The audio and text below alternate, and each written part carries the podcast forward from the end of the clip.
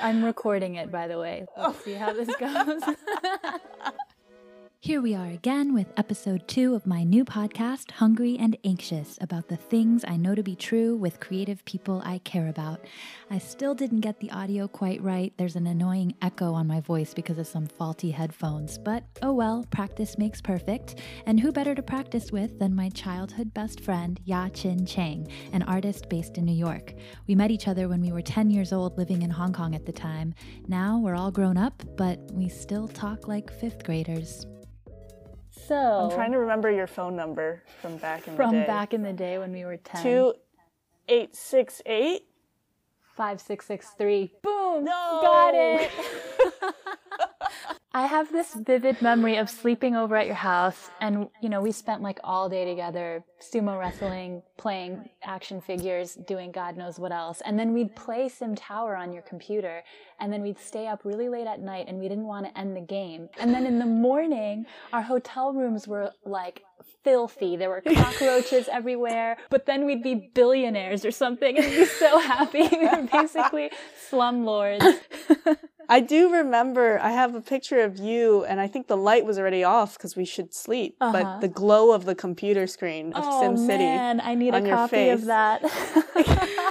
I suddenly have a memory of you watching Fargo. yes, we As did a that young- too. No, no, you watched Fargo, and I didn't because Fargo was not suitable for our age group. It yet. really wasn't. You can blame my parents for that. But we stayed up all night for a movie marathon and we watched like three or four movies back to back. And finally, when the sun came up, maybe I watched Fargo as like the last movie. You're so sophisticated as a as an eighth grader or seventh grader to be watching Fargo and laughing and understanding that it's you know I a comedy. It is a great movie. Have you seen I- it since then? no. Oh my god, you have to.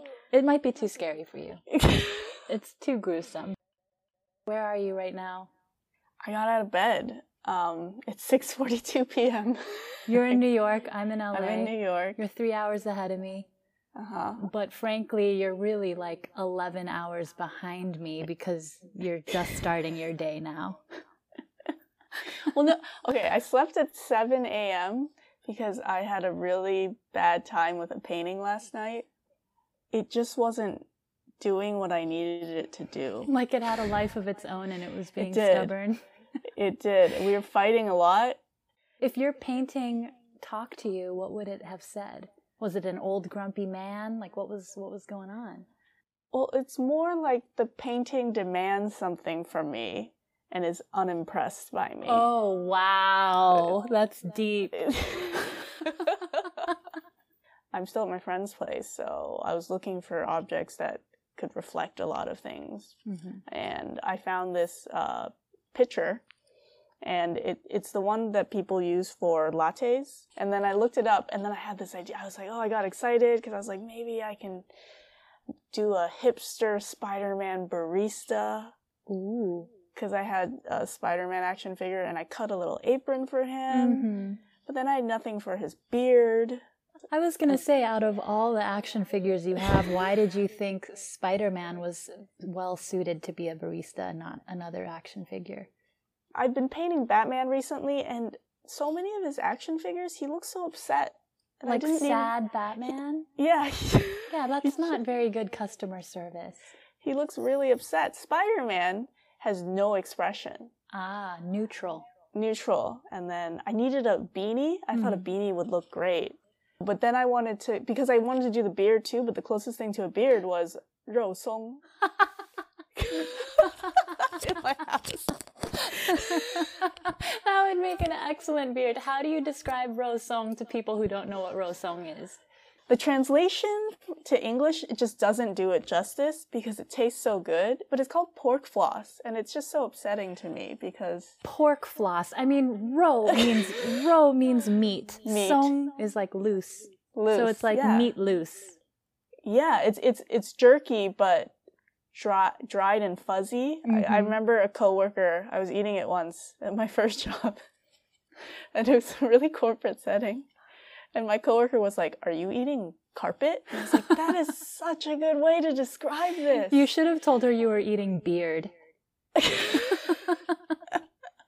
So wait a minute. Did you put little pieces of rou song on Spider-Man's face? You will. Okay, so that's I the will. plan. So it didn't That's make it into the painting yet. It didn't make it. How far did you get this morning, aka last night?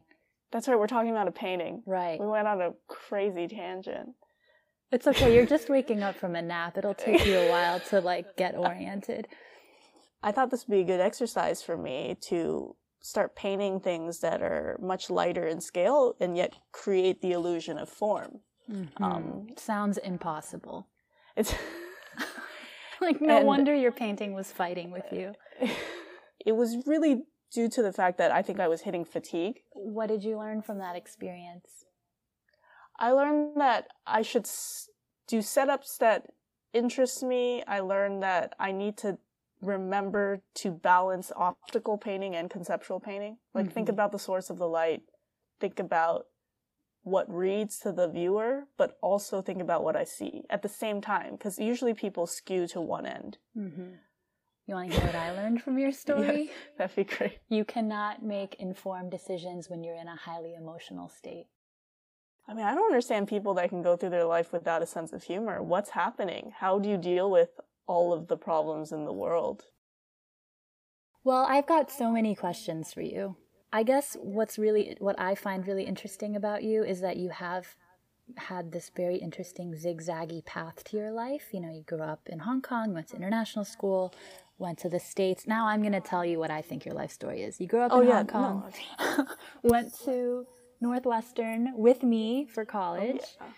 Um, you joined a sorority, which I always thought was really interesting because you're like the biggest tomboy I know. You're very much an independent spirit. I have lots of judgments against sororities, and yet here my best friend is joining a sorority, and you had a great time and made really great friends. And clearly, it wasn't as bad of an experience as I thought it would be. It might have been pure curiosity for American culture. Mm, interesting, right? Because you'd never lived in the States before. Yeah, I was like, what, what, what is this, and why is it such a big part of the community at Northwestern? You mm-hmm. know, So you really like dove into that experience. And then after school, you joined the corporate world and like worked in management consulting, which I also thought was super weird because having known you since you were 10 years old, you're like this super quirky, like doesn't fit in a box artist. Like you've always been an artist to me because you're always doodling and sketching and super creative and and then you joined this like super corporate culture, which I was always like, huh, interesting choice. it was just because Northwestern funneled it, right? Mm. Like we we just pumped out consultants and iBankers if you were an econ major. Mm-hmm. My parents did not give me that pressure to get a corporate job at all.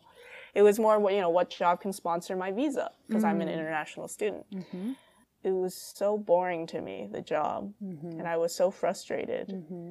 But I had money. It was weird. I was such a yuppie, and when I was when I was frustrated, I'd be like, I'd go to a bookstore back when we would go to bookstores, and then I'd be like, I'm just buying twelve books. Right.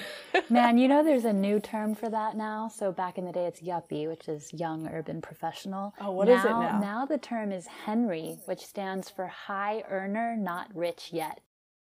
At what point did you have the courage to really think about what you wanted to do versus what you were good at and make that leap? Well, I didn't know what I was good at mm-hmm. yet, right? I, I knew I could work hard and I could learn. You know how they're always like, follow your passion. I didn't really know, but I knew that I, I love basketball. I interviewed for an internship and I quit my job and So you just went moved from being to a consultant in Chicago to an intern in Beijing. yeah, a local intern. Local intern. What was the highlight of your experience there? What was the Well- most standout memory? I started working more on digital, um, our digital Mm-hmm. segment, and they sold this product where it was like a pack backpack. It was called LiveU as a backpack, Mm-hmm. and um, you could stream live. Back when this was interesting and not from a phone. It was 2008. It was yeah, 2009, 10, yeah. You Mm-hmm. could stream live. um, straight to a satellite and on, you know, online. So we would do all this behind the scenes content. So we sold it and we didn't have time to get a a host, right? And nor did we have the like the budget. Right. So my manager came over to me and was like, "Ichuya, uh, I'll be sorry. You, go. I mean, why you, don't this you go? is you. Yeah. You, this is you. Like it's all you. It's all you. Mm-hmm. You know, mm-hmm. we have nobody else. You you're bilingual, sort of. Um, you there's no there's no visa problem with you to get into the states for work or something." And I was like, "Oh, okay." And I started, and then so I had to go to All Star Weekend and interview players live, live streaming to China So cool. and so I'd have to ask them English questions and then translate it. And my Chinese isn't it isn't great because I went to an international school, right? So it's basically you know uh, dinner dinner table Chinese with my mom. Sure. It's still conversational though. You're better. It's better you're better than me. You're more fluent than me for sure. It's conversational, but it's definitely a, a shame point of me. it's a shame.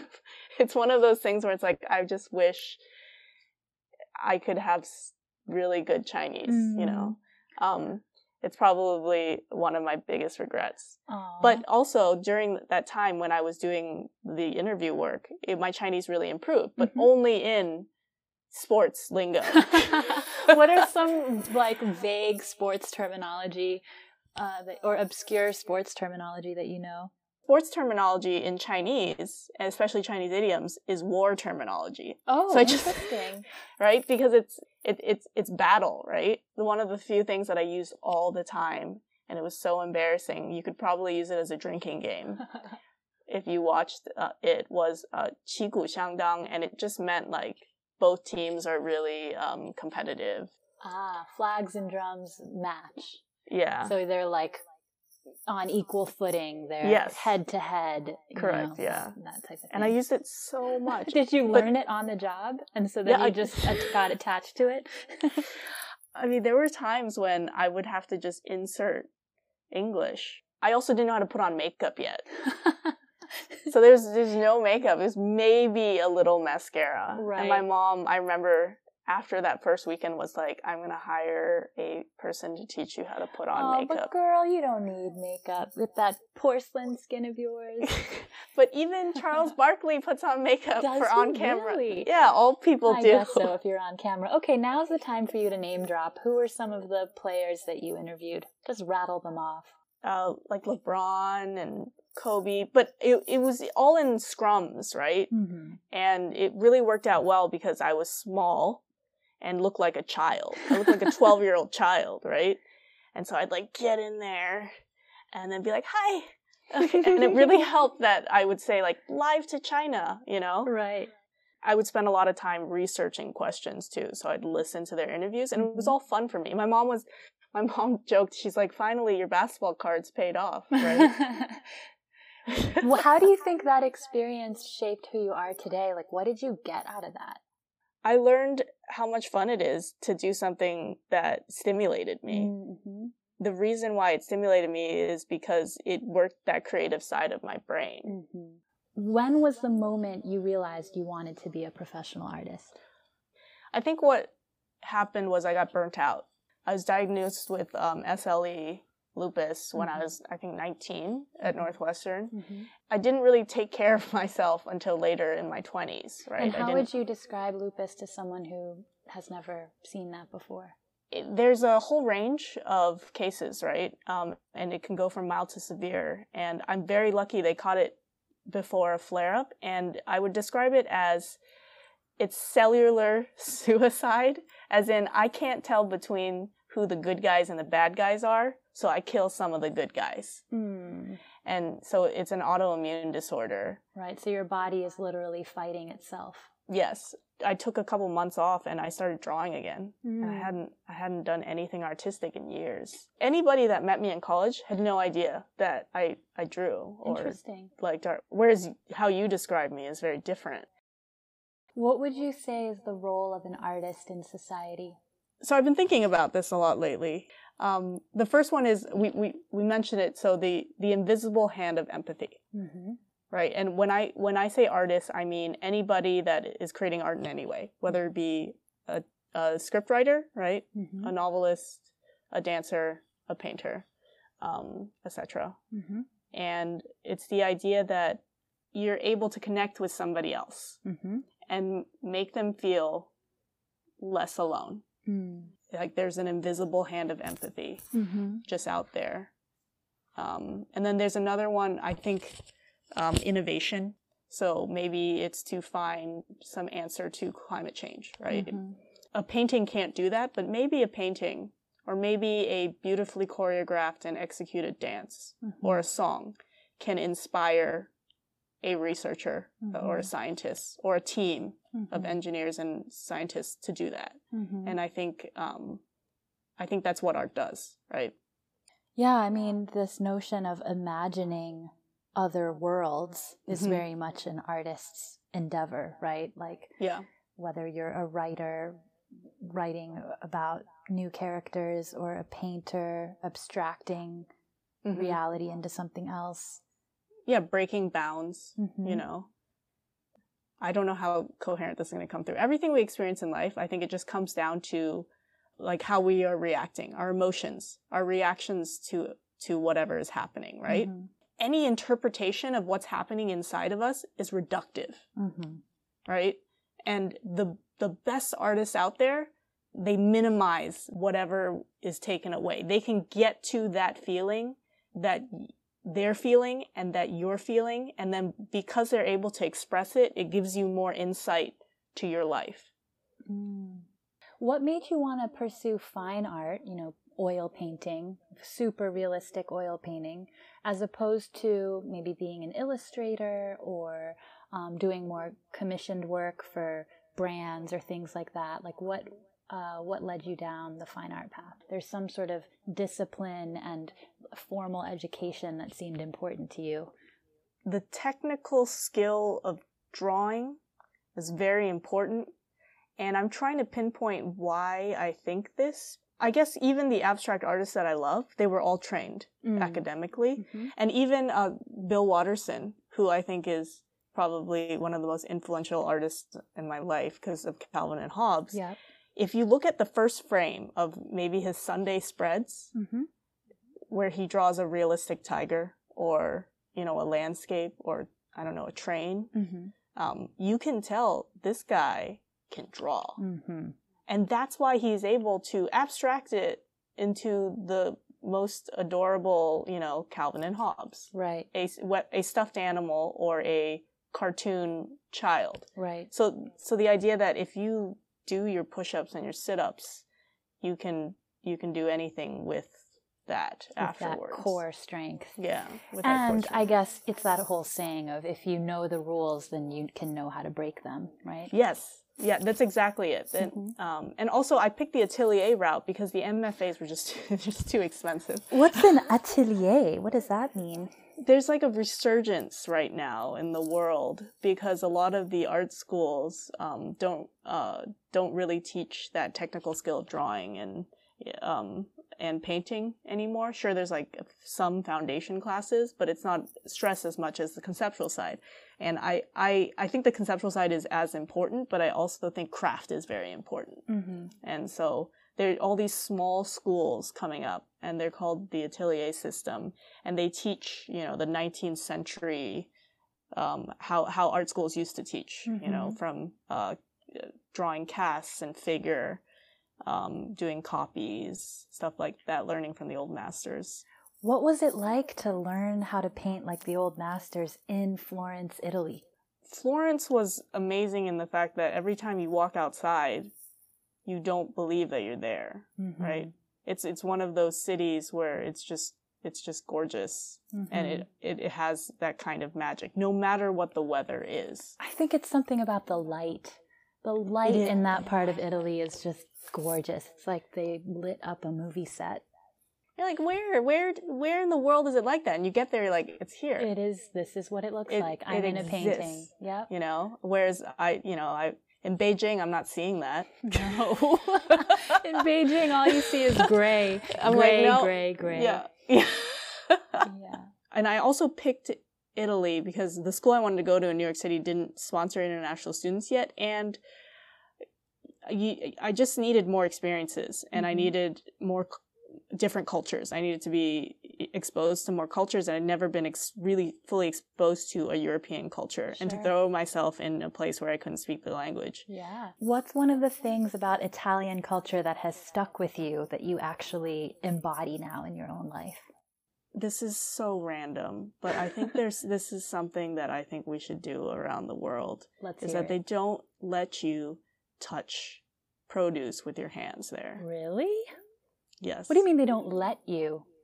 Is somebody like standing by regulating and slapping your hand with a ruler or something if you go in to touch something? you, you just you're not allowed to. It's You just a have to- social faux pas. Like people will give you dirty looks if you do that. Yeah, and so you have to ask if you can, or they'll give you a plastic bag.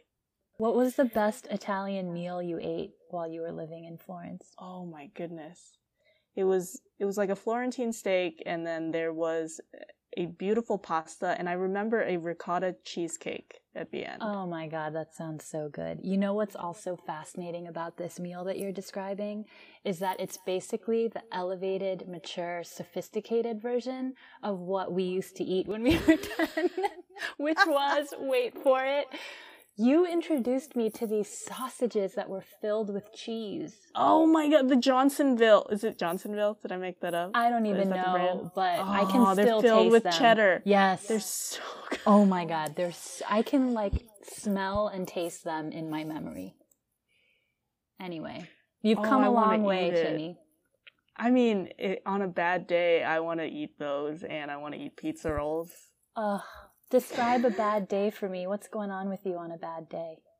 when you want to eat your emotions. So I definitely um retail therapy is difficult because it's expensive, Mm-hmm. but but how I counter that is I get on AliExpress now, and I don't know if you know about this. It's because I can't get on Taobao, and I just fill my cart with very cheap objects. It's weird, and my friends who have children are not happy with me about this because they find it very upsetting that I do this for pleasure. Is that I just online grocery shop, but sometimes I don't even press buy. I Target I have a cart, Whole Foods I have a cart, Amazon Fresh I have a cart, and then Mercato I have a cart, Instacart I have a cart. no way. So you just have all these filled, full virtual shopping carts all over the internet, of food. and you never hit purchase? I do it sometimes. Yam, Yami buy. Okay. H Mart. I've made many carts. What is the enjoyment from just filling your cart? Um, there, there's a. I think there's a creative aspect on food planning and meal planning Sure, sure, that I enjoy.